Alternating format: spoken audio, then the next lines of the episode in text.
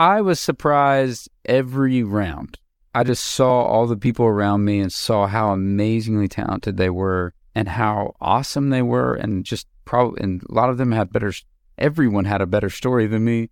I never felt like, oh, I'm good TV. And I knew that going in. I was like, this is a TV show first and a singing competition Mm-hmm. second because that's TV. So, I, I mean, I don't know. I, I think that uh, it was always a surprise to me. I, I worked really hard and did some uh, really hard things during the show. And te- it was a test for myself. You know, coming from a small town and all these things, being in L- being in LA was its own thing. I, I like LA for the most part, but I still had a lot to learn. And uh, I was a young, young, really young person, young, kind of stupid. There was also like random things such as uh, photo shoots and interviews, things I had never done before, or video shoots. I think I things I've never imagined that I would do.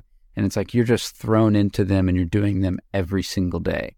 I know those seem easy, but they are still the hardest part of what I do. And they matter. They totally matter. They're they're a big mm-hmm. part. Like I think all those practical things were were tough for me from the very beginning, where it was like, how do you feel about yourself? What do you think about yourself? And talking about yourself, and that was tough. All right. Well, I'm gonna. This is the dumbest question ever, but I'm gonna ask it. That moment they announce your name that you have just won American Idol. What's going through your head? What is your interpretation of everything that's going on?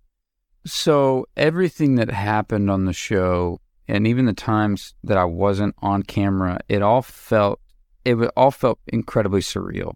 Um, it felt like this isn't real life. Like I understand that, but I'm going to work hard at it. And uh, Whenever Ryan said my name, I remember, and I think you can see it.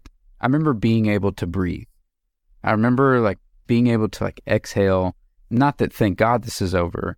It's like, oh man, like all the pressures of this, of the show are finally done and all like the waiting to see what's going to happen every week. It was kind of elation, but kind of just a, an exhale. It's just like, this is, wow, I can go back to like, like me, like there, there are parts of my life, like me and my wife had just gotten married before I was on the show and we couldn't live together when I was on the show. Like I'm like, I'm going to be able to live with my wife again. I'm gonna be like that. That sounds mm-hmm. amazing. And I could kind of, and I knew that life was going to change, but it was going to change in a good way. And I think there, yeah, there was just a lot of, okay, this is good. Like this, this happened, and we're very, very happy that it happened.